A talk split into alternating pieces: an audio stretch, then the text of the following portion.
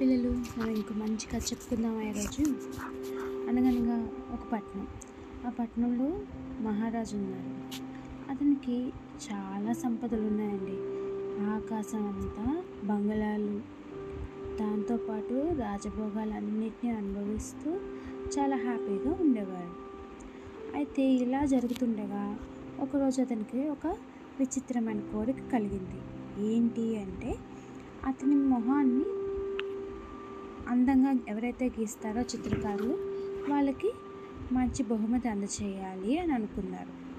వెంటనే అతనికి కలిగిన విచిత్రమైన కోరికని మంత్రి గారితో చెప్పారు. మరి రాజుగారు కోరుకుంటే జరగాలి కదా?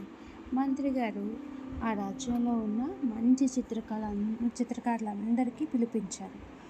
చాలా గొప్ప గొప్ప చిత్రకారులు అందరూ ఆ స్థానంలోకి ఆ మరుసటి రోజుకి వచ్చేసారు ఇలా వచ్చేగానే వెంటనే రాజుగారి దర్బార్కి వచ్చి చిత్రకారులారా ఇప్పటి వరకు మీ జీవితంలో ఎన్నో చిత్రమైన బొమ్మలు గీసుంటారు. మంచి పేరు పే- కూడా సంపాదించి ఉంటారు. కానీ ఇప్పుడు నా చిత్రాన్ని ఎవరైతే సరిగ్గా గీస్తారో వాళ్ళకి ఊహించలేనంత ధనాన్ని నేను బహుకరిస్తాను అని చెప్పి ఆయన ఒక వాగ్దానాన్ని చేస్తాడు.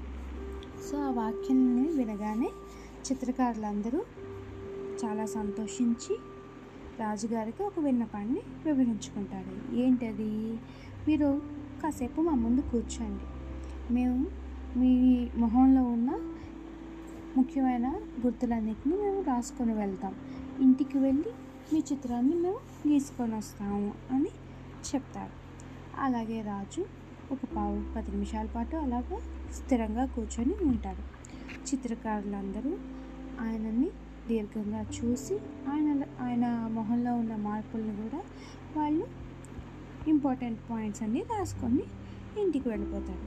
చాలా ఒక కొంతకాలం అయిన తర్వాత కొన్ని రోజుల తర్వాత మళ్ళీ చిత్రకారులందరూ అతని చిత్రపటాన్ని గీసి తీసుకొస్తారు. కానీ రాజు వింత వింత ఆసనాలు వేసి ఆయన చిత్రపటాలన్నింటినీ నాకు నచ్చలేదు అని చెప్పి మళ్ళీ చిత్రకారులందరినీ పంపించేస్తాడు. కానీ చిత్రకారులు నిరుత్సాహపడకుండా ఈసారి ఇంకా బాగా గీద్దామని చెప్పి మళ్ళీ ఇంటికి వెళ్ళి చాలా శ్రద్ధ భక్తులతో మళ్ళీ చిత్రపటాలను గీస్తారు.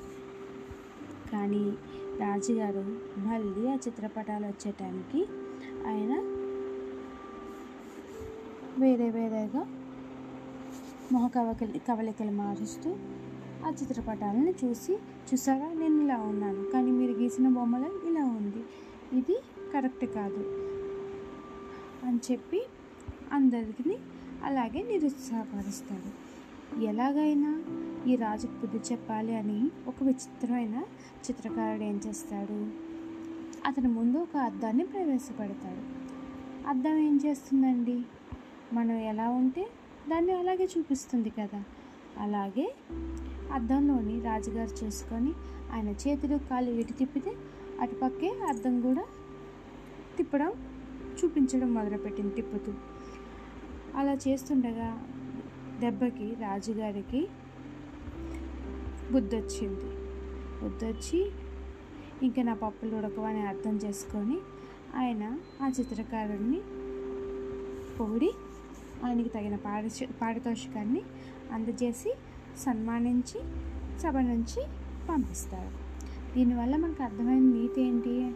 అర్థం చాలా నిర్మలమైనది. మనం ఎలా ఉంటే అలానే చూపిస్తుంది. అలాగే మన మనసు కూడా అర్థంలాగే రజోగుణాన్ని మంచి గుణాన్ని దాంతోపాటు సంస్కారాన్ని నెక్స్ట్ అంటే ఎక్కువగా మంచితనాన్ని వీటన్నిటిని మనం కూడగట్టుకొని ఉంటే ఆటోమేటిక్గా మనలో ఉన్న చెడునంతటిని తొలగించుకోవచ్చు. దానివల్ల ఎదుటి వాళ్ళు కూడా మనకి మంచిగానే కనిపిస్తారు. అదే పరమాత్మ దాన్నే ఆత్మ సాక్షాత్కారం అని కూడా అంటారు అన్నమాట పెద్దవాళ్ళు. చూసారా? ఎంత మంచి నీతో కథ చాలా బాగుంది కదా ఈరోజు. కథ కంచికి మన నిద్రలోకి. Good night.